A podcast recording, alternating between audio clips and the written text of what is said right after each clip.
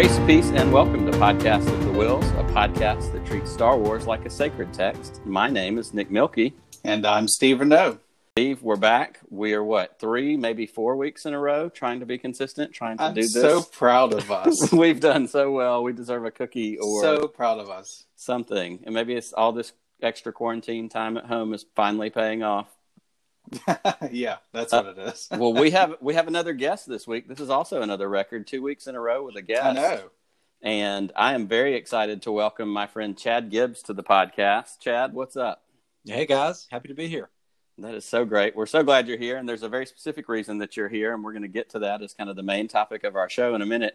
I did want to kind of say um, I met Chad, gosh, I don't even know how many years it's been now. I haven't done the math on it. But the short version of a really crazy story is I went to a conference in Portland, Oregon years and years and years ago. It's been at least eight years ago, if not more. And I went to this conference in Portland, Oregon. I met these people who are talking about football in the American South.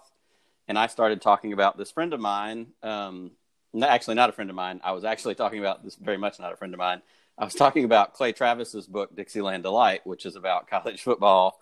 And they were fascinated by this story. And one of them said, That sounds like our friend Chad's book. And I said, I don't know who Chad is. And they said, Well, you should meet Chad he lives in Alabama. He wrote a book, and it sounds a lot like this one you're talking about. And I said, okay, filed it away in the back of my head. Flew home the next day to Montgomery, and that afternoon or that early that next morning, I went to Costco with my kids to pick up some stuff that we needed. And when I walked in the front door of Costco, there was a big trip or easel with a big poster on it that said, "Today at noon, signing his book God in Football, Chad Gibbs." And I thought, this is really weird, but I'm leaving and I'm coming back at noon because I'm clearly supposed to meet this guy or whatever. uh, so I came back at noon and this random stranger walked up to Chad's autograph table and said, Okay, I have the weirdest story for you. And he was very kind, despite my probably seemingly crazy nature with a couple of couple of twins in a cart. Um, and he gave me his email address and said, Hey, if you're ever in Auburn, we should catch up. And so I took him up on that and we went and had lunch and pretty quickly figured out that we have all these similar, you know, likes and loves. And one of those big ones was Star Wars. And um, Chad has actually also been the person who has gotten me into my Star Wars collecting or recollecting, as I sometimes call it. Um, Chad has an amazing Star Wars collection, vintage figures galore, um, all kinds of crazy stuff. So we went to Star Wars Celebration together a couple of years ago, and we went to what was the convention in Atlanta that we went to? The toy convention. Joe Lanta. Joe Lanta, that's right. And it was a toy convention. We went and got some fun stuff over there. Chad also has an amazing GI Joe collection. So Steve, I don't know if you were a GI Joe kid. A little bit, a little bit, but Um, still, you can't be toys. He he has, and we may need to figure out a way, maybe put some pictures on the Twitter feed. Um, he has the flag, which was the GI Joe aircraft carrier. And oh yeah, he, you were telling me that. And he also has this. Did you say he had Jabba's uh, he, he barge? he does have a sail barge. I believe it's still in a box. Is that right, Chad? Still in the box. Ha- hasn't made its way out yet. So Chad is very cool, but Chad is also, among many other things that makes him cool, including being an Auburn grad and fan, um, is Chad is an author, and Chad has written quite a few books that are really, really great. Um, and I'm going to get him to talk about that a little bit. At the, we certainly want to plug his books and the newest one, which I'm ashamed to say I haven't had a chance to read yet. Um, but Chad, we're so glad you're here. And uh, Steve, I know normally we jump into the news segment. Do you have any Star Wars news that is on your radar this week? you know, we- we've been doing such a good job of recording weekly. There's very little news that we have not talked about. The only two things that I really saw were John Boyega uh, said basically, "Never again will I take part in a Star a Star War." Um, but Alden Iron, uh, Ehrenreich Mm-hmm. said that he is very open to reclaiming his role and and would be interested to see it uh, not not only in you know on a motion screen but also uh, you know in the streaming service and something like that. So who knows? We might get Han Solo two and and you uh, we might post our Solo review again. I I've still really liked Solo the movie. There are a few parts that kind of uh, kind of set me up a wall, but all in all, it was a good film, and I thought he did a really good job in it. I wouldn't mind seeing him pick that role back up or do something with it. So uh, it's good to see that that that the fan base wasn't too toxic to him that he was willing to be like, yeah, I'll do that. So um, who knows? We might be seeing uh, some additional uh, solo work on uh, Disney streaming one day. I would I would totally be down for that, and I will say. Um, I think that he did such a great job, and I agree with you. And I didn't necessarily come in with any huge preconceived notions, and I wasn't super down on the fact that oh, this is this guy they picked. I thought he did a great job. I thought he did a good job of capturing that younger spirit of Han that wasn't quite so beaten down, you know, after his entanglements with the Hutts or whatever it was. I would honestly love to see some more of those continued storylines as much for some more Chewbacca because I love Joonas and the work that he has done as Chewbacca and taken over. And I think I said this in that episode of the solo review that we did. Chewbacca has always just kind of been there for me but I really kind of grew to love him more because of the solo movie. Because we had, I mean, you have a younger guy playing Chewbacca, and we have a younger version of Chewbacca, and so he was athletic, and it just felt like there was a lot more personality. Not that Peter, Peter Mayhew didn't do a great job, but it just it really kind of reinvigorated that character for me, and um, and I really loved that. So I would love to see both of them in some continued journeys, especially having this newer, younger actor that still has the ability to step in and play that role. I think that would be really great.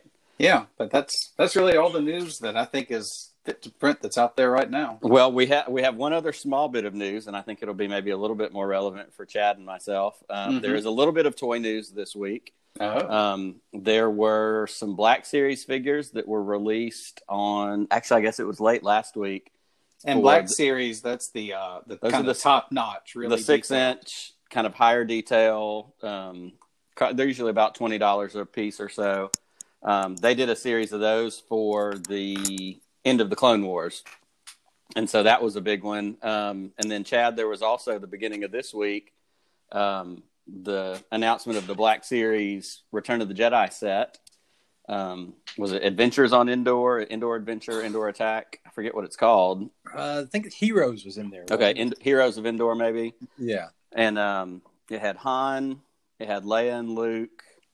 It had was it Paploo that they said? I forget uh, who the, that sounds right. The Ewok, and then it had a speeder bike. So that looks interesting. And then we were talking about this right before we went on air. The Galaxy's Edge Target partnership has launched. Actually, I think today, Tuesday.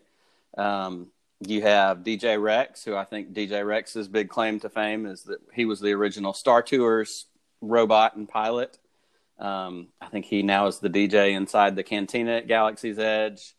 You have um, uh, Cardinal. I forget. Is it General Card? Not General Cardinal. The Red Stormtrooper. Somebody yeah. Cardinal. Um, that I'm not familiar with, but my understanding is that maybe they're in the Captain Phasma novel and also the Black Spire Galaxy's Edge novel.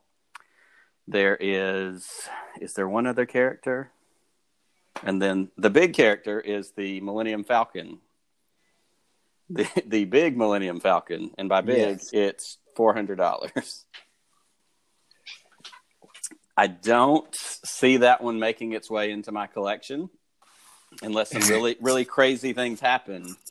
But I don't know if you had a chance to look at it or know anything about it. Is it the legacy one that was in was it the early 2000s? Is it a yeah, remake of that one? Yeah, I think it's just a basically like a reissue of, of that one in the, the vintage collection in which, you know, you can't find those for less than six, seven, eight hundred dollars on yeah. eBay. So I mean, I, if you were just dying to get your hands on one, this is you know, this will be your best. this, this, is your little bit best shot, and um, I think that that particular one it comes with Hondo, who is a character that was in Rebels, that was a character that was in Clone Wars a little bit, um, and I think he also is kind of one of the central figures with the Smuggler's Run Galaxy's Edge ride, and so he's in there. There's a Chewbacca in there. He, Chewbacca appears to have a handful of porgs. Porgs, yeah. Um, and then the part that I actually liked the most about that particular one was that you have the option of using the rectangular dish or the round dish, and so they give you both dishes for the top of the the Falcon. So I appreciated that. Yeah, the um, the hero the heroes of Endor set's the one that intrigues me because it looks like it's a convention set like mm-hmm. a, maybe comic con was supposed to be uh, and uh, So it'll go up on Hasbro Pl- Pulse, I'm assuming, and it'll go really fast, and I'll miss it, and I'll be angry. but um, I, I think you know those, particularly those three, the Han, Leia, and uh, Luke figures. Like th- this isn't going to be the only chance you have to get those. They're going to come out in like the regular boxes, and they're going to come out in the 40th anniversary Return Right. of the Jedi cards in two years. So if I miss it, I'm, I'm not going to kick myself too much because they're not. That's not going to be the only place they try to sell those three figures. Well, sure. and, and considering we haven't even gotten to the next big anniversary, which will be that 40th of Jedi, you know, like you said, they're going to rerun all of those things before we get there. So, a little bit of toy news, a little bit of other just kind of generic news. Steve, I know today was actually the release day for the Dr. Aphra audiobook. I know I've not started it yet. I'm trying. I, I need to get on to uh, the new Alphabet Squadron book first. That's my that's my to do list. Got, got to keep those priorities going. I know. and of course, I have a I have a, a guest with me as well right now, leering That's over right. me. That's right. It's nice. It's nice when a bonus guest pops in. Olivia, good evening. Olivia. Hi, how are y'all? are y'all doing well? Hello, Nick. We are. It's so nice when the wives check in to make sure we're behaving ourselves. Hello, hello, Chad Gibbs. I don't believe I know you. hey, ni- nice to meet you. Nice to meet you. See, look at us bringing people together through this podcast. It serves all kinds of purposes. yes, how wonderful. I think everyone on your podcast should know that I've known Nick the majority of my life, Oh, brother, here we go. and he's That's older right. than me. It's your favorite thing to tell people is that I'm older than you. It is. It is. Speaking of things that are right. old, Nick. Speaking of things that are old, anniversary. That's what we call a Strikes segue in the business. Ah, That's what Oh, brings us together this evening. Is it's the 40th anniversary and has been all this year of The Empire Strikes Back, and I don't, you know, not not always one to play the favorite child game, but Empire Strikes Back has been my favorite Star Wars movie for a very very long time. And you know, I'm an original trilogy kid. That's something that comes up when people try to claim. Unfortunately, in the fandom, sometimes it gets ugly, and people try to claim, you know, if you're younger, you're a prequel person. If you're, you know, my age, you're an original trilogy person, or if you get, you know, I, I love the sequel trilogy stuff, and I, not, again, all movies aren't without their flaws, but it's one of those things that I've always been Empire Strikes Back, and I know Chad is a big Empire guy. Um, we'll get into some of those reasons here in a little bit, and that was why I wanted to ask him to join us tonight. Um, but we're talking about Empire Strikes Back, and I've got some questions. I've got some things. Yes, ma'am. I feel like you want a question. I have a question for you about. Star Wars. Do tell. Um, for for those of you that don't know, I am I am not in the know when it comes to Star Wars. right? Um, but Nick, it looks like to me that you are in a Star Wars closet. Um, and so, can you tell the listeners a little bit about this space? It might have. It, it looks like it could have been your laundry room at one point, Mm. perhaps. if it was if it were my laundry room, I would not be sweating because it would be air conditioned right now. I am actually in a sweet little corner of my garage. Um, this, I, I, for those listening who don't know this, my guests and friends and co-hosts that are with me right now do know this. I live in a house with six women, my wife, my four daughters, and our dog. There is very little space in my home that is really kind of mine, and this particular corner of the garage is my little corner. And so it's where my Star Wars collectibles are. I have a desk that I sit at. Um, the funny thing about all this is, in order for me to get this shot that looks good on video, I'm actually sitting with my back turned to my desk with my perched on a stool. So I did this for y'all so that you could have this great background to look at. it um, inspires us, Nick. well, I hope so. And I love, you know, my Star Wars collectibles, and a lot of these things are things that I either had as a kid or things that I wanted as a kid. Chad's on here because he has been a collector for a good long time, and he kind of inspired me to get back into collecting and finding some of those things that I like or missed out on or whatever. And I'm So, sure yes. Olivia wants me to be inspired to Uh, Olivia- collecting as well. We can we can help hook him up. We can set him Yeah. up with how to do that. As long Uh, as he can keep it in your garage, Nick. we'll have we'll have to get back to you on that, but I'd be fine with that. We'll just turn it into a whole studio setup. That's right. I'll That's let right. y'all go. I just wanted to say hello Well. and make a little appearance on your podcast. We're so glad you did. Come back anytime, and we'll Nice maybe we'll do a, an episode. Nice to meet you. Maybe we'll do an episode where the wives all get together and talk about their knowledge of Star Wars. That would be a lot of fun. That would be super unfortunate for me. awesome. So we are. We're talking about Empire Strikes Back. We are talking about this movie that was given to us 40 years ago, and it's my favorite Star Wars movie. And I think the place that I want to start off with, and like I said, I kind of came up with some questions, some thoughts, some idea. You know, what is your and this is to both of you, and I'll let Chad, our guest, go first. What is your origin story with Empire? Where did you see it first? How old were you? Do you have any memories from that time? I know we're kind of on that bubble age wise of maybe not being quite old enough, but what's your Empire Strikes Back origin story? Yeah, so I was um, I was looking this up earlier today, trying to figure out exactly when Empire came out on VHS because I was born in '77. Right. So I did not go to the theater to see Empire when I was two and a half or whatever I would have been. um, but it looks like Empire didn't come out on VHS, at least for home video, until '84. Okay. But it said that was because they held them out so long, so like rental places could make money for a couple years. Right. Um, so I'm guessing it was 81 ish, 82 ish, somewhere in there. Uh, which that jobs pretty well for like when I would have been wanting to watch it. Because I remember, I remember getting my first three Star Wars figures from my uncle. It was uh, the Luke X-wing, R2D2, and C3PO, and I'm guessing they were Empire issued. Okay. Uh, I have no way to, to know or remember, but um, so that would have put it around 80, 81. And then we probably went and rented the original Star Wars. And I remember we would go to Bear Video in Gadsden and rent that thing once a week and ask if Empire was out every time. And they're like, no, it's not. no, it's not.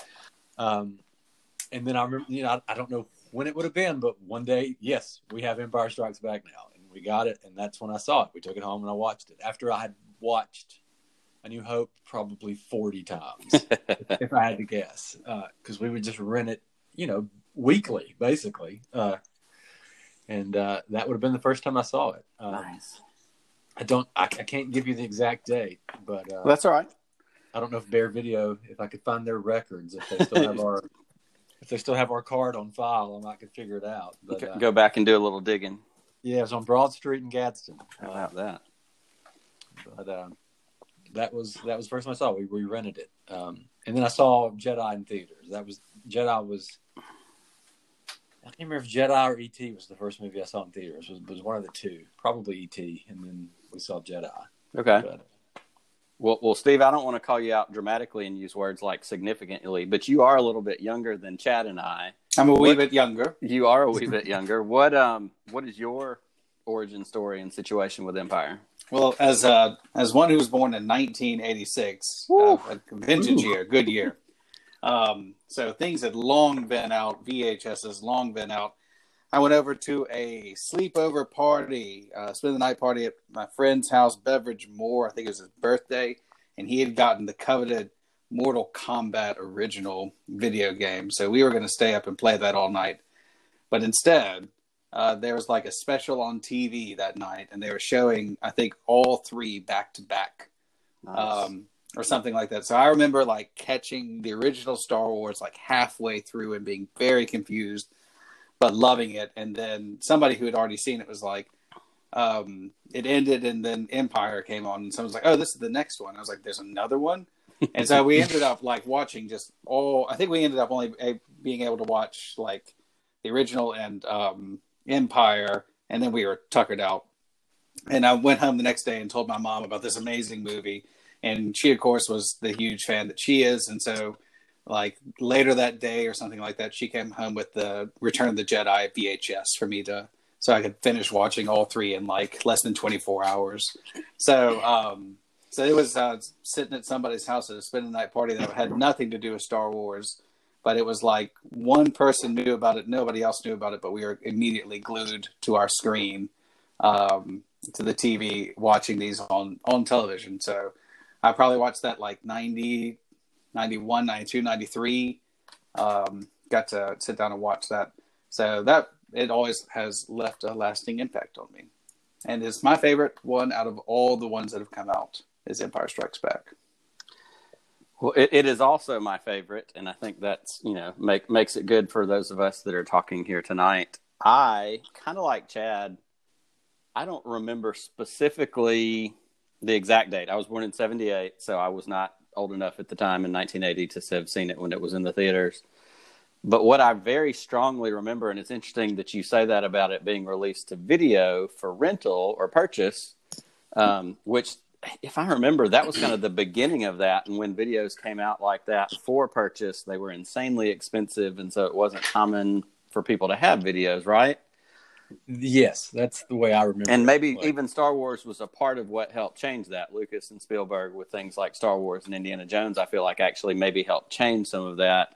But what I do remember, and this is what I'd need to do some deeper digging to find out, is I have very vivid memories that we had. I'm pretty sure it was even on Betamax.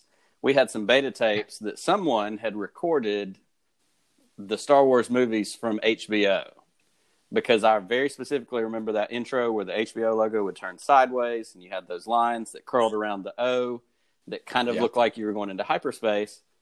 And that's how I remember seeing these movies at the beginning when I first, you know, kind of became aware of them. And so my dad liked them and I watched them with him.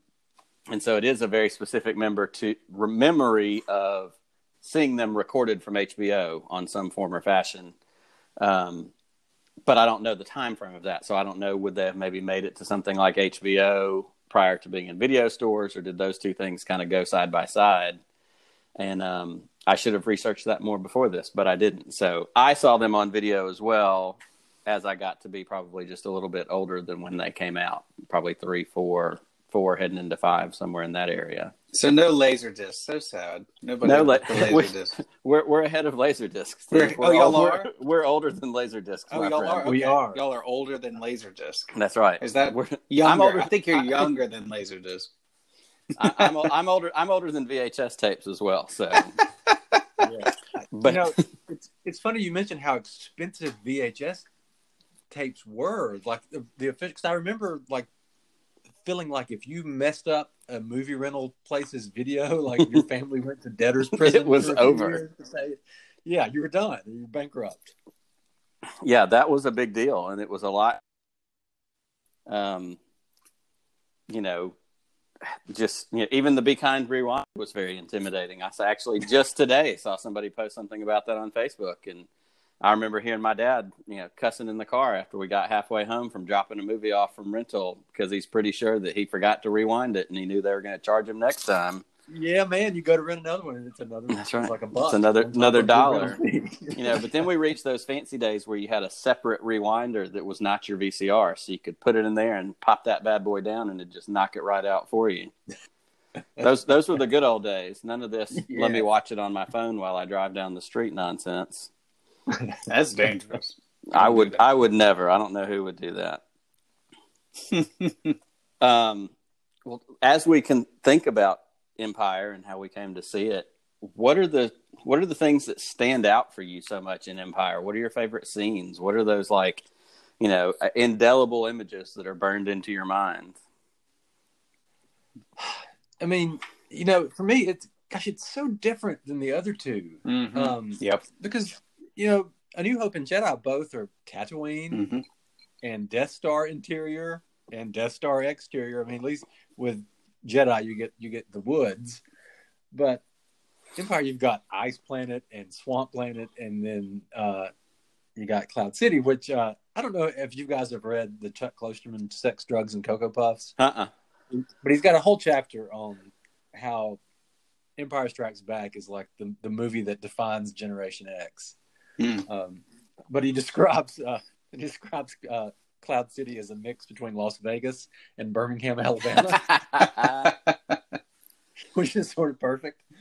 Um, so j- the visuals have always stuck out with me so much. Um, you know, I think the scene for me is is, is you know I'm a, I'm a Lando guy. Mhm. Nick knows this. Uh, is is them parking on Cloud City and and Lando coming out, the cape whipping in the wind. Like that's the most one of the most iconic shots for me.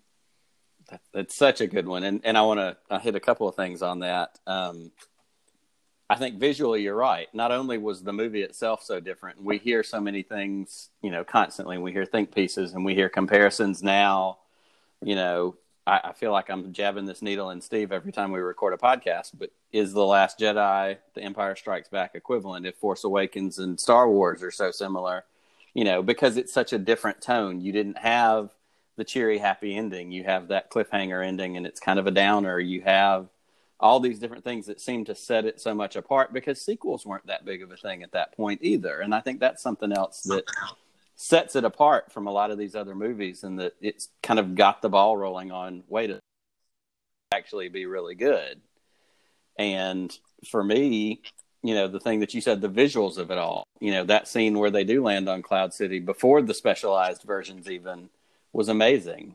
You have again the wind whipping around the the snow planet stuff to me blows my mind still for the technology they had at that point for the things that they did and i read something not too long ago that said george lucas constant, consciously made a decision to do a snow planet because it was Mhm. more challenging than just doing something out in space where it was black and you could hide things like he wanted Yeah, he wanted to- the challenge. yeah, he truly said, you know, and what we saw in Star Wars was all this new equipment that they created. You know, he was changing things while not intentionally going, "Ooh, I'm going to come in and change the film industry." That was just the way his mind worked. In order to get the shots he wanted, he had to do that.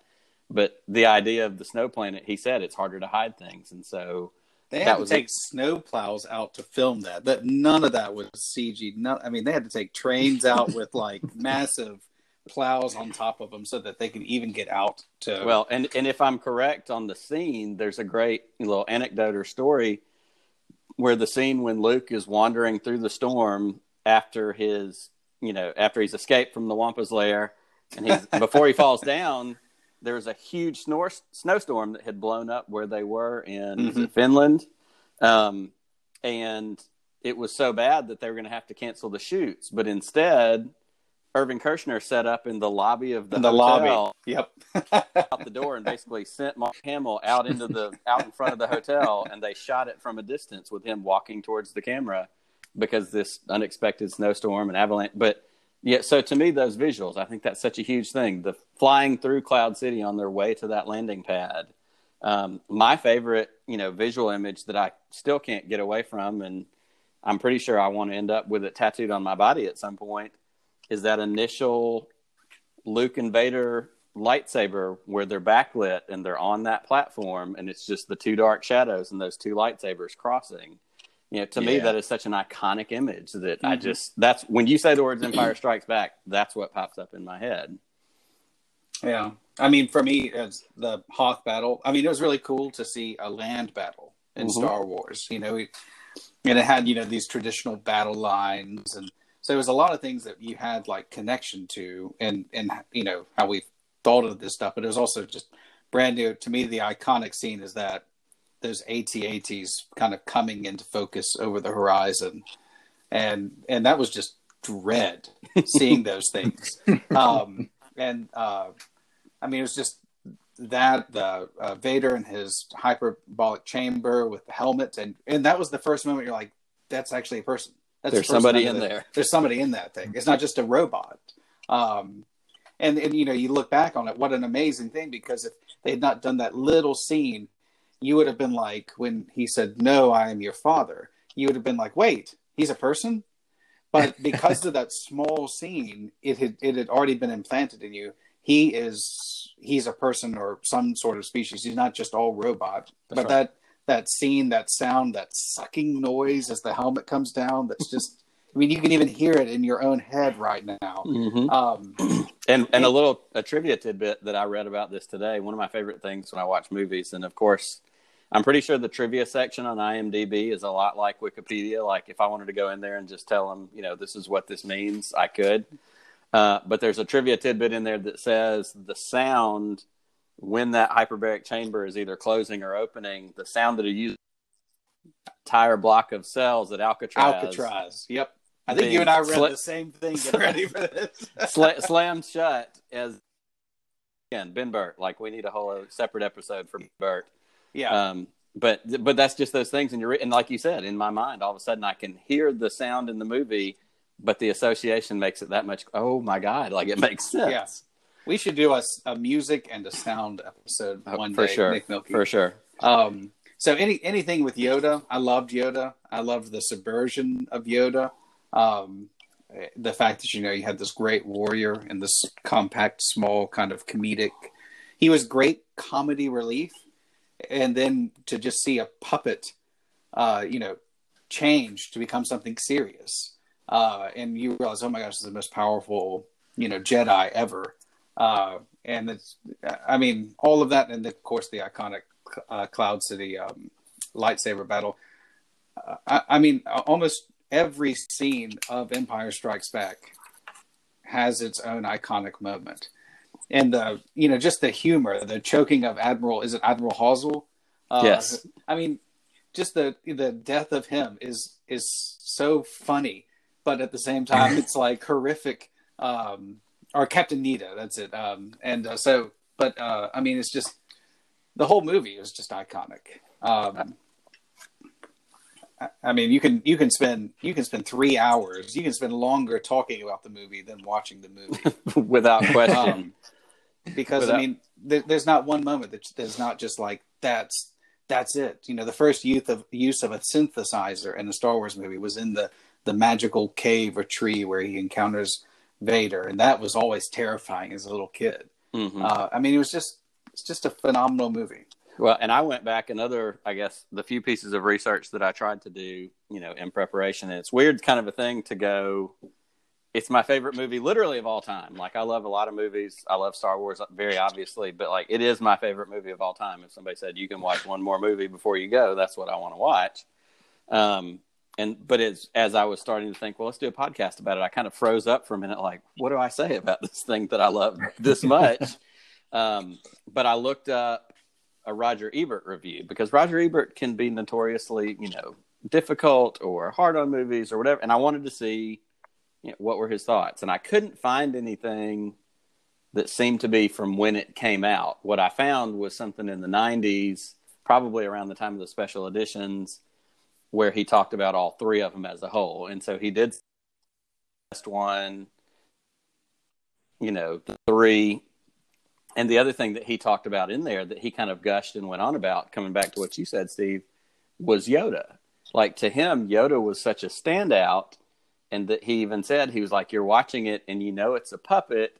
And it wasn't enough for George Lucas to just have a puppet, but you had a puppet that could express itself without even saying anything. Like he didn't have to have lines of dialogue. When Luke heads to the tree to go into the cave, and he looks back at Yoda, and Yoda's looking at him like there's this whole range of emotions that are going through those little tiny bits of, again, the technology and the puppet, and you know, credit to Frank Oz for that.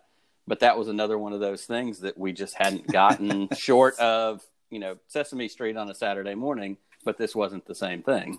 It cracked me up. I was reading about um, uh, Irvin uh, Kershner was uh, directing the scenes with Luke and Yoda, and kept on directing the puppet and it and it would and it and, and Frank Oz would have to be like, I'm down here.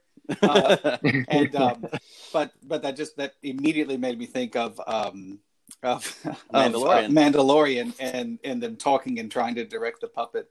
And uh, and it just and, and once again that's a real practical effect. Right. The the puppet. And and and they pulled it off there too. They did. Um and um but you know, I, I actually I remember a couple things uh, going back and, and reading it and and not remember from contemporaneously.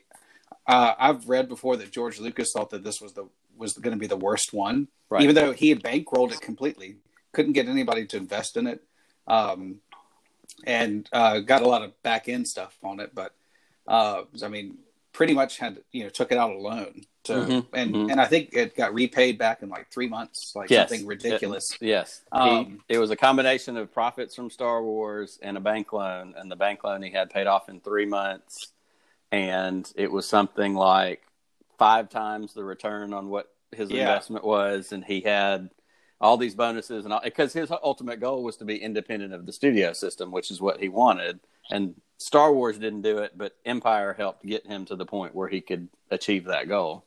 Oh yeah, and I mean, so but you had you had that. So Lucas, this was the one that Lucas had the the least kind of anything in because he was just so burned out from the original Star Wars.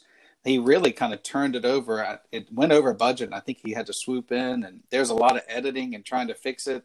And uh, I remember reading something one time that he said like he edited it to try to fix it, and it, he just ended up making it worse. and so I think there was a lot of fear and a lot of trepidation. There was not the sense of we got it. This is the best thing that's ever been made. And um, I was listening another podcast used to go through uh, like all the music and and uh, all the movies, Mhm. and they're talking about uh, music, uh, a review of the movie that was contemporaneous, and basically it just raked John Williams over the coals for just uh, rehashing everything from the last movie. And you think about that, this is the movie that gives us, uh, you know, uh, uh, Hana the Princess. This is the um, the movie that gives us the Imperial March, Yoda's theme, like you. Mhm. And so I you know, I kind of wonder, you know, I think in retrospect, this is such a mom- m- momentous film, but there was a lot of fear clearly in putting it out. There's not a lot of backing in putting it out. There was mixed reviews in some regards when it came out, but I mean, it just it had the staying power. well, you can, you know, you can see the, the why an investor might hesitate. You've got a blockbuster where the good guys just fail miserably, which is Yeah, I, you know pretty unheard of at that time. I mean, I guess now you have, you know, I haven't I haven't kept up with the Marvel movies really close, but I, from what I understand, the the second to last Avengers movie ends pretty abysmally too. Right. But it's like you know. It's it's got source material. Everyone knows kind of what's going to happen, right? Is that am I wrong there, or is that no, there's no, there's a basic framework that yeah, that's gonna. I don't think it ended exactly how the comic books did. I'm not a huge comic book person, but yeah, I mean, I think there's a general sense that this has a this has a resolution. This is going to Yeah. end well. What what was the second to last? What was the name of that? That was- Infinity that was War. Infinity War. Yeah, Infinity War. Yeah, like I don't feel like anyone went to Infinity War and was shocked that the, that the good guys lost. Uh, I feel like that was probably the outcome that people expected going into it, and then Endgame, they you know they knew it was going to come back. But I, I imagine Empire was pretty shocking to most people that saw it. Uh, expecting another Star Wars movie, and you're like, wait, whoa, why did the good guy get frozen and the other one get his hand cut off? And this is horrible. And then you've got three years before you find out what happens. Um, not not one year, three years. yeah, So I can I can see the hesitancy of, of tossing up a lot of money for George Lucas to make this. Film. Well, and, and remember, he was he he was not able to use a lot of writers or directors that he wanted to because he'd gotten in so much trouble for the opening crawl in the Yes, he original had. Star Wars. that's right. Yeah. And I mean, it was just. And I know this sounds nuts because we we've seen movies all now begin different ways, but there was a a law in the writers and directors, you know, guilds of uh, of America that that you had to give all the credit at the beginning to everybody who had worked on the the film or whatever, and to just start with the crawl and go right into the movie with having nothing. I mean that I mean Yeah. that blackballed Lucas and being able to use a lot of people in Hollywood. I mean, he was having to to pull from people who were not union, and you know, it. I mean, you- you if if you were putting this down on paper, this was a recipe for failure. Having to take out your own money, not able to use uh, directors and writers that are in. I mean, it was just, but but it ended up making one of the greatest uh, films of all time. I wonder if there's a like a YouTube version of of A New Hope where people have put credits over the first five minutes the way they do in films sometimes, and it's just full. You know, the whole uh, where they capture Princess. I would say the whole beginning of that full- movie. Yes, the whole capture is just full of credits. Ca- casting directors and you know as as the doors blowing open it's you know directors guild of america or This, this may be our opportunity for. A I was, I would say this is our chance right here to go for it. What about um, what about other scenes? Just kind of you know throwing stuff out. There's so many crazy things that happen in this movie, fun things. Um, I I think we don't do it justice if we don't give credit to Willrow Hood, the ice, the, the ice cream maker man. That thing he was make- full of Beskar. it was clearly that Camtono that we now know it has a name. You know, there's even a, and I haven't gotten it yet. It's on my list of things that to, to get. But there was a San Diego Comic Con carded figure of Willrow Hood that was released Yes. several several years ago that I'd like to get one day. Um, but you know, there's fun stuff like that. There's, you know, I love the Millennium Falcon, and if you told me I could have one ship from Star Wars, that's what I'd pick. But real close behind it is that Snowspeeder from the Hoth scenes. That's such a great ship. Slave One gets so much run. We get Boba Fett in this. Like, what are some more? Of the, j- again, we can just free free for all, pepper it out there. what are the things for you that stand out? Uh, just any of it. As a kid, the uh, the space worm Yeah. that they were inside of really stuck out. In a scary way, like it freaked you yeah, out. it terrified me. Um, you know, we talked about Luke going into the cave. That that was a big one for me. Yeah, and I'm still not even really sure I understand it completely. well, and and I don't think I I think it was like in college when I figured out that was his face in that helmet. Like there was always Yeah. that part of me like something was bad and we knew it wasn't really him. He saw it, it was a vision. I got some of that. But Yeah. especially like the older non-specialized versions, you know, there was a lot more smoke and it was a lot harder to see like what is- Uh-huh. what is something in there and it's not good and it scared the crap out of him. But yeah, that that was the terrifying part for me, no doubt. Well, in the original releases, uh, the Vader and that the breathing was different, and I think Mhm. that still is held over. The lightsaber was was not red; it was like orange. Uh, it was supposed to it was supposed to communicate, whether it did or not, that this is not really Vader. Sure. Um, but but yeah, that one has always been a confusing scene to a lot of people. um, but of course, I mean, to me, it always means like because you know he's going into that that space that is you know steeped in the dark force, um, and and Yoda says, "Don't take your weapons with you." And basically, what it's, it's showing is, and, and it's interesting. Uh, Chad, I don't know if you know this. I'm United Methodist pastor, um, but I was uh, doing getting ready for evening prayer, uh, and it was came over the the piece of scripture where those who live by the sword will die by it.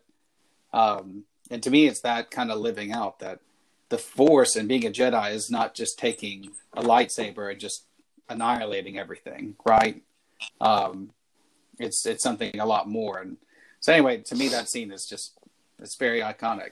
And uh, they did a really cool thing with that with the Force Unleashed, with uh, Starkiller going and going through the same cave. Mhm. Uh, really, really neat scene. So, um, anyway, that's. I need to stop talking about every one of my. This is a this is a change for me, Nick, because normally, apparently, I've become the curmudgeon of the show no, no, of, no, of no. what's no. wrong, and but but this is uh this is the difference because I I, I think that this is a perfect movie. That's right. Um, no, no, no, no bad hits here, and I do a bad job of painting you as the curmudgeon. So we both have to, you know, No, take, take strides. we live into our roles. It's who we are. It's who we are. Um, The, yes, uh, go ahead. the sli- the slicing open of the tauntaun Yes. on slicing that sticks out in my mind a lot. Like I think about that a lot. Uh, anytime I cook or you know, Or watch the uh that was based off of uh the, the same story from the Revenant, right? Slicing Yes. up, yeah. So and the bear. and the bear, yeah. So Mhm. with the wampa, I mean, that's really was lifted from that that kind That's of amazing. story. Um, well, uh, which is a very Lucas, you know, that was his deal, and that was where he pulled his inspiration from.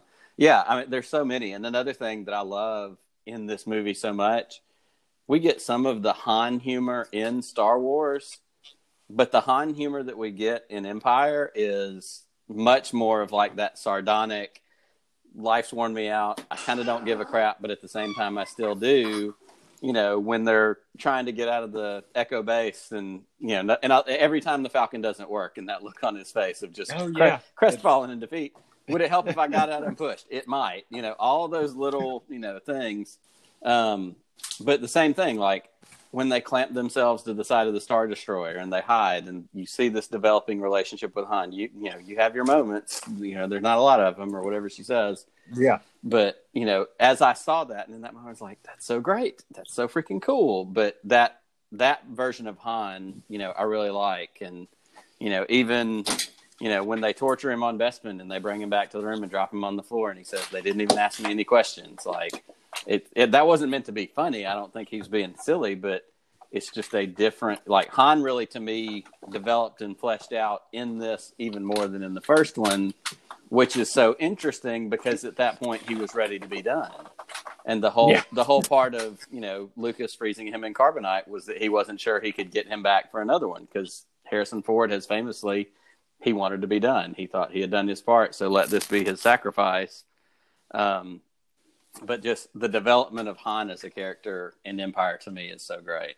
I don't think Han would be as popular uh, if the, if he had died in the original Star Wars. right Um, I, I, I think you're right. I think that you fall in love with that character in Empire, and he gets away with what he gets away, you know, doing uh, little smirks, the shrugs, and Return of the Jedi because you you fell in love with. That's him. right. You're like, yeah, And, he's uh, my scoundrel. I'm down.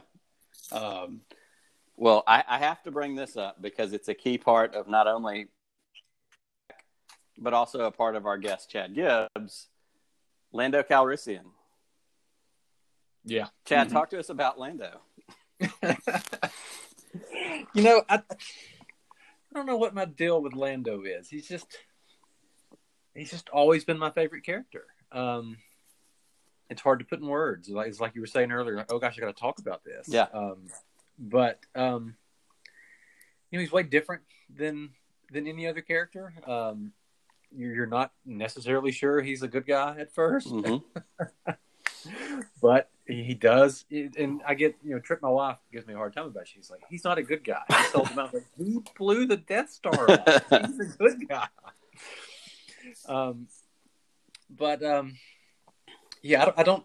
I'm having trouble putting into words. That's okay, and, Um, and I'm not gonna make I'm not gonna make you twist too long. so Uh, I may, but- I, I may go look at my shelf. So- That's right. so Chad, did you think uh, Donald Glover did justice to Lando in uh, in Solo? Yeah, I I really liked Donald Glover in Solo. Um, I thought he was fun. I, I thought the whole movie was fun. That's that's the word I always came back to when I talked about Solo. Like, it's not it's not Empire for me, but it was I, it was you know two hours of fun, and I Mhm. thought Donald Glover was fun. I thought I thought um, the whole cast was fun. It was, um, but um, you know, I'd love to see him as as Lando again. Um, like you were talking about earlier, like if there was something on Disney or there was a chance for him to come back, that'd be fantastic. Um, I would love to see Billy Dee as Lando again. I don't really care what. Um, I'll say this: So- I was really, and this is such a not judgmental. That's not the right word, but um, you know, we've seen Billy Dee a time or two over the years in interviews. Over you know, as time has gone on, and he's gotten older, and he's maybe lost a step or whatever. When we went to celebration, Chad went and got to meet him and get his picture taken, get an autograph, which was great. Um, and I believe your T-shirt said "Lando's a man, not a system." Is that right? yes, yes.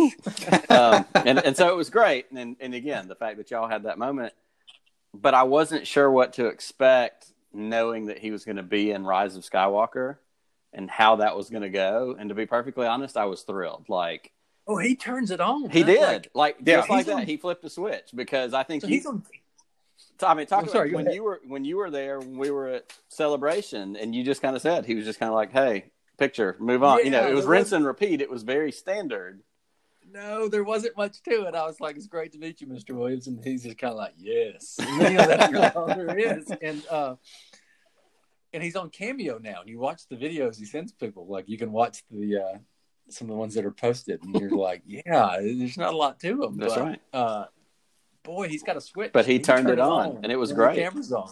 Um, I was, uh, yeah, I was just the first scene where he uh, where he comes and sort of rescues them Mhm. and uh, takes the helmet off, and you're just like, oh, okay, yeah, he's still got it. He can he can do this. Yes, Um, I was very pleasantly surprised with how that turned out. Because, like I said, I just I didn't know what to expect. I thought, are we trying to shoehorn in another old guy who can't move around that much because we want to get a little bit more fan favoritism or whatever? Which I didn't, you know, I didn't want that to be the case. But it really was fun. It was really such a fun way for them to do that, and I thought he did a great job.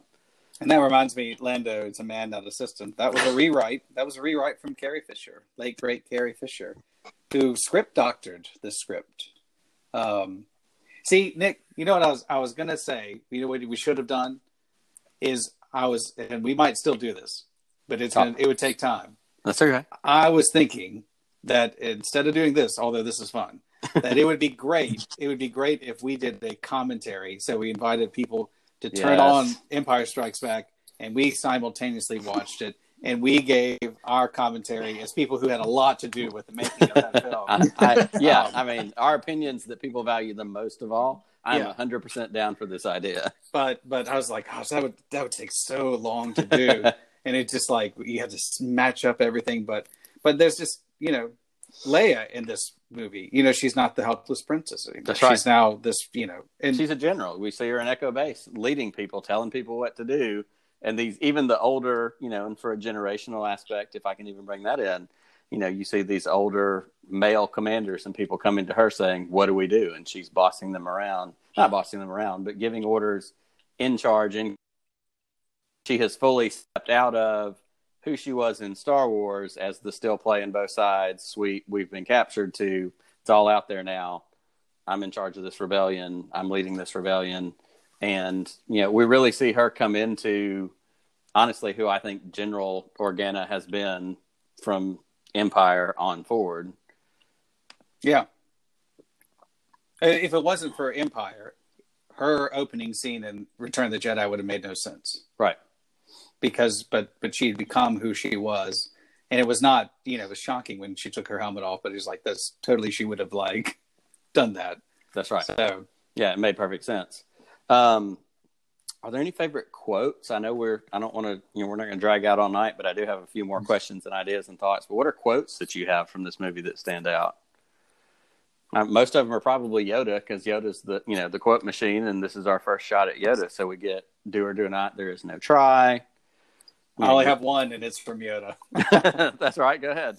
Well, I did it the other night when we were doing the Force, but it's size matters not. Look at me, judge me by my size, do you? hmm And well, you should not, for my ally is the Force, and a powerful ally it is. Life creates it, makes it grow. Its energy surrounds us, it binds us. Luminous beings are we, not this crude matter. You must feel the Force around you, here between you, me, the tree, the rock, everywhere. Yes, even between the land and the ship. Look That lu- that luminous beings are we is the I think one of the most beautiful, just statements in all of Star Wars. I love it. And so does that, and this is circles us back to that Force episode we did a couple weeks ago.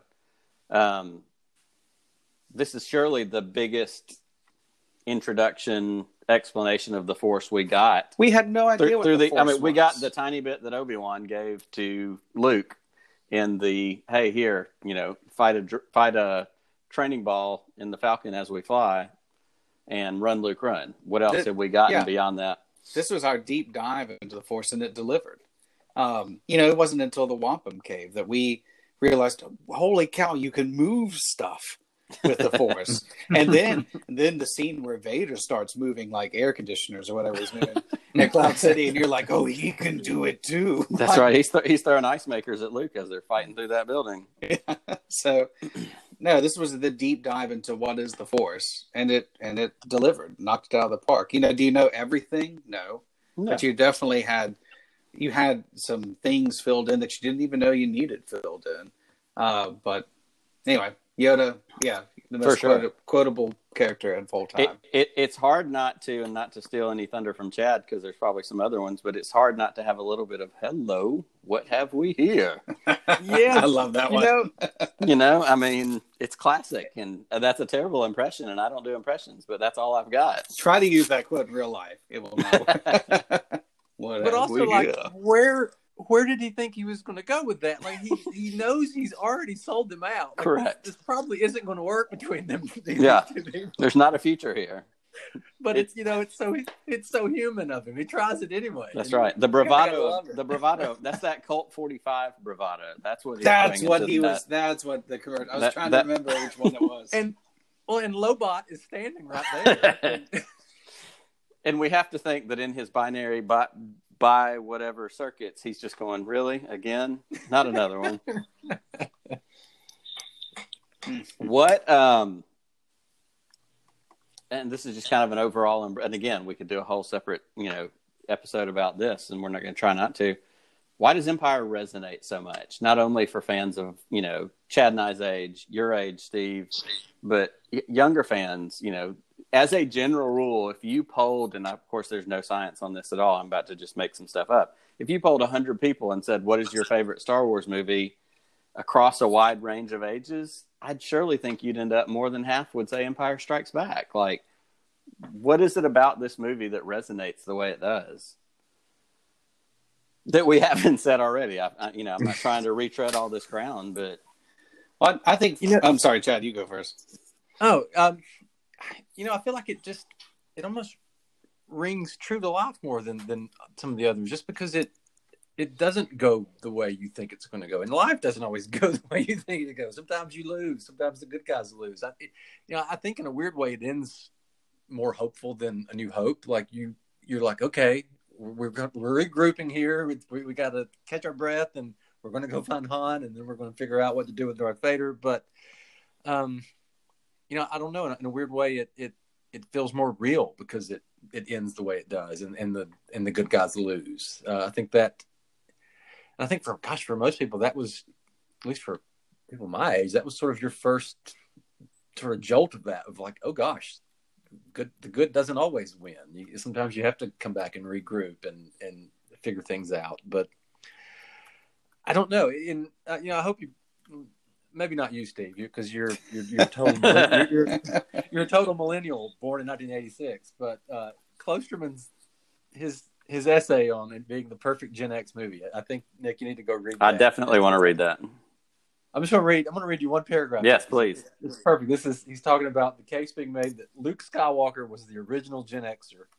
For one thing, he's incessantly whining. I, I, didn't say it. I was going to say it. I didn't say it. For another, he was exhaustively educated via Yoda about things that had little practical value, i.e., how to stand on one's head while lifting a rock.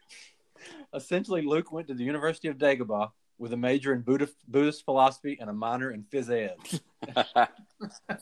and as a, as a, philosophy major, th- this rings very true to me. Nice. Oh, I, I too a philosophy major, and yes, it helps you out with so many life skills. um, I, I, think for me, first, uh, the I think the success of Empire is because of the success of of A New Hope of Star Wars. We were invested in these characters. We knew we knew who they were, and that allowed them to kind of go off into the, their diverse places, um, and and that was great. Uh, and so we you know we were invested in these characters. Um, this movie did a great job of answering mysteries that were brought up by the first movie, while creating new mysteries that uh, and allowed us to kind of spin and think without it kind of being and, and Nick and I've talked about this before, Chad, uh, the mystery boxification of of narrative. Um, so I mean, we we learned a lot of things right about the Force, but that generated new questions in and of themselves, right? Uh, can Obi Wan do stuff right as a Force ghost? Uh, can I mean, it was just a, a whole bunch of of stuff that was just kind of generated from this the movie had really good pacing. You moved from from you know Hoth to to the asteroid field to Dagobah to Cloud City. Like you just it it just moved very well together, and it really is never draggy, in my opinion. Uh, and it just kind of cuts back and forth between Luke and Yoda and and Han, Chewie, and Leia. Um, it's a very clear story. Uh, I mean, this whole story is escaping the Empire from Hoth, right? Mm-hmm. And the trajectory of trying to get out of that battle uh, and regroup with the Rebel Alliance in the Armada at the end of the. Um, and so it's just, I mean, it's it's a it's an escape story for lack of a better thing, and and our characters go on side adventures as they try to to get out. Um, and of course, it has the greatest plot twist of all time. um, and and it's one of those things like it and it kind of goes back to um you know mystery for mystery's sake to me is kind of annoying. And plot twists for plot twists sake you know twists for twist sakes are kind of annoying. Uh but this sets up um and and i think chad you, you put it so so correctly and succinctly. You know when they're standing out looking at the the galaxy at the end as the falcon goes away you know so much has changed, right? And it sets up, but yet they're hopeful, but they're defeated. Uh, Luke is dealing with the question of, you know, is this true? Uh, James Earl Jones even said, you know, he didn't think it was true until he read uh, Return of the Jedi. Um, and then they had to actually add the scene in there where Yoda confirms that Vader is Luke's father because so many people are like, nah, he's not really the father. You know, he's just said that to mess with him. right. But uh, so, I mean, even when you have the twist, right? Because they had set up such an amazing villain, nobody believed the twist. Or, or mm-hmm. you know, there's a pop a, a, subset of the population that didn't believe the twist because, of course, Vader would lie to try to throw Luke off of his game. Um, and so, I mean, it was just, it was just, it was beautifully done. It built off of what came before it, and um, you know, it's. Uh, I think sometimes sequels try to kind of show how they're better than what came before. um, to kind of do it bigger, better, faster, right? And I think this was just a good natural progression from what was before. Well, And- and, I, and I and I want to come to that because that's going to lead us into kind of what I hope is not I hope, but what I think will be our you know kind of closing question as we start to wind down.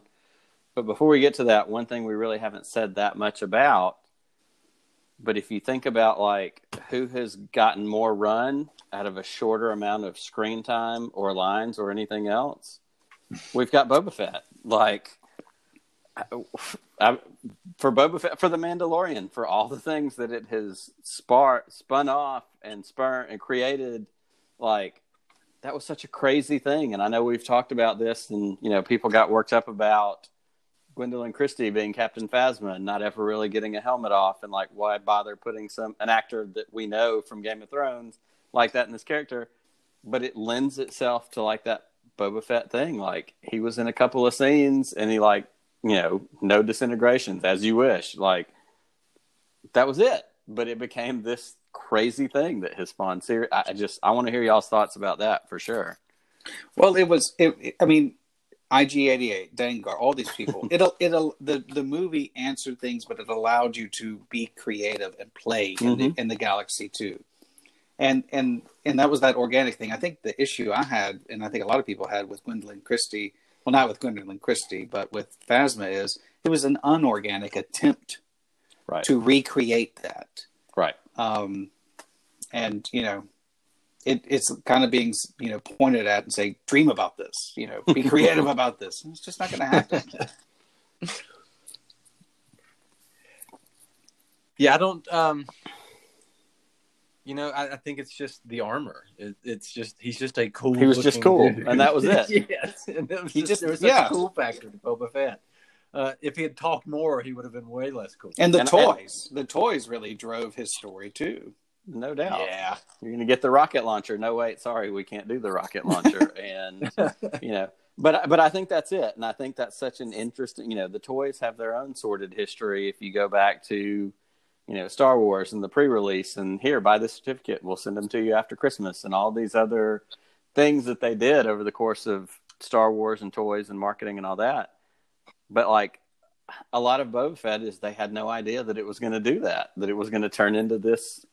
Yeah, and that's what cult figures are and cult movies and you know all these different things. But like, yeah, he was just cool. Like that was the bottom line. He was cool. IG88's cool, but it was something bolted to the floor in the top of that Star Destroyer set, and they couldn't do anything with it. At least this one could walk around and show up on Cloud City. Um, so it, it's very much a circumstance thing, but it's just one of those. That's what's so great about this universe is it can be this crazy thing that yeah, this one guy that really didn't say anything and has kind of a terrible death in Return of the Jedi, but here he is, cult figure. Everybody loves him. Yeah, you, you can't create cult figures. I mean, Absolutely it's just, not. If if you could, people would do it all the time. they try. But They they try and it fails spectacularly most of the time. Well, well, here's my question for you as we kind of attempt to land this because I could go for three more hours, but we're not going to subject anybody to that. commentary that's right. That, that's the next step. commentary Is this, and this I, we're just getting into personal opinion time at this point. Is this the best movie sequel of all time? And uh, again, we talked about up top. It was groundbreaking to be a sequel. Sequ- there were some sequels. I'm not going to say this was the first sequel, but this has to be on the front leading edge of sequels that were good, potentially better than the you know movie they succeeded. Where where are y'all with Empire as a sequel compared to other things? We've got lots of examples out there. You've got Godfather, you've got Aliens, you've got Indiana Jones. It's not Temple of Doom, but it might be Last Crusade. There's there's a lot out there. Where do y'all stand on Empire as a sequel? Well, I mean, I have Empire as, as the number one movie of all time, so I have to have it as the number one sequel of all time. Fair- fair well. enough, and I- and I'm right there with you. There. Um, you know, The Godfather Two is great. It's like half prequel though, hmm and to me, the prequel part is the more interesting part Right. than the sequel part. Uh, and it's like 15 hours long. like you don't just sit down. Like if, if, if I sit down and, and we're in Dagobah on and it's on TNT or whatever, I'm probably going to watch the rest of Right. it. that's not happening with the Godfather. No, it's not. 2. Especially, You know, especially if you fall into that supercut that's one and two run together, then you're way in oh, trouble. Yeah, geez, yeah. No one has that amount of time, but uh, but no, I think just by default, I have to have it as the, the best sequel of all time. Um, I, I'm I'm right there with you. I'm lockstep with you on that. It's my favorite movie of all time. It's also my favorite sequel of all time. I think there are plenty of arguments, you know, for other sequels that are fantastic and can be great. Steve, what about you? Uh, to me, there are three of the most amazing sequels ever. There's Godfather Part Two. There's T Two Terminator. Uh, Okay. That to me, that was just that built so well off of, in the world, right? Uh, so both of those, Godfather and Terminator, they did such a good job of taking what they had and and doing it so much better, uh, and and letting fans kind of expand into a new part of it. But at the end of the day, Empire Strikes Back, greatest. I agree with y'all. Not only is it the greatest sequel, I think it's the greatest movie. I, in my opinion, when you go back, you know, when you go back and watch A New Hope, which is a beautiful movie and it's kicked this whole thing off, Empire Strikes Back has better pacing, better character development. I mean, just Empire Strikes Back is a better movie than um than all of that. Uh, Well, so that's just Well, me, and- but you know, I probably get tarred and feathered on our group. No, that's fine. And this is my follow up question. and It actually goes to something that I saw, I think, yesterday on Twitter. Um, shout out to Pete at the Around the Galaxy podcast. I think he was the one that put up the question about a perfect movie. What is what is, in your opinion, a perfect movie? There's not one single note that needs to be changed. Does Empire fit that criteria? The response I gave was Raiders of the Lost Ark. To me, that is a perfect movie. There's not a note in that movie that I would change. I've never once sat down and thought critically, oh, there's, I wish they hadn't done whatever. I think Empire's, it's like 1A, 1B maybe, but does Empire hit that note for y'all as a perfect movie? There's not a note that needs to be changed. there's nothing I would change. I mean, I'm not bold enough to. uh, maybe maybe a little more Lando.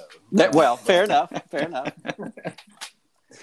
but no, I, it's uh, yeah, it's um, you know, with, with with the other ones, with with New Hope and Return of the Jedi, I can be I can get a little more nitpicky. Sure. But there's nothing I there's nothing I can think of that I would.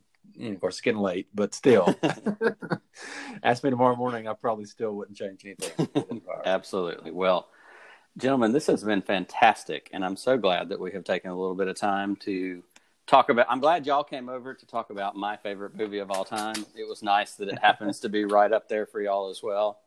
Um, Chad, I want you to tell us just real quick about some of your books, what you've got out. I know you had one come out in March. Um, tell it, tell our listeners, and just tell us about your books if you would.